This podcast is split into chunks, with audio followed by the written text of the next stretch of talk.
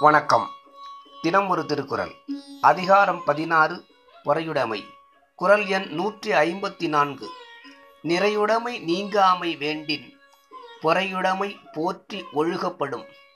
பொருள் பண்பாட்டு நிறைவு நீங்காமல் ஒருவனிடம் தங்கியிருக்க வேண்டுமானால் அவன் தவறாமல் பிறர் செய்யும் தீமையை பொறுக்கும் பொறுமையை கடைபிடித்து ஒழுக வேண்டும்.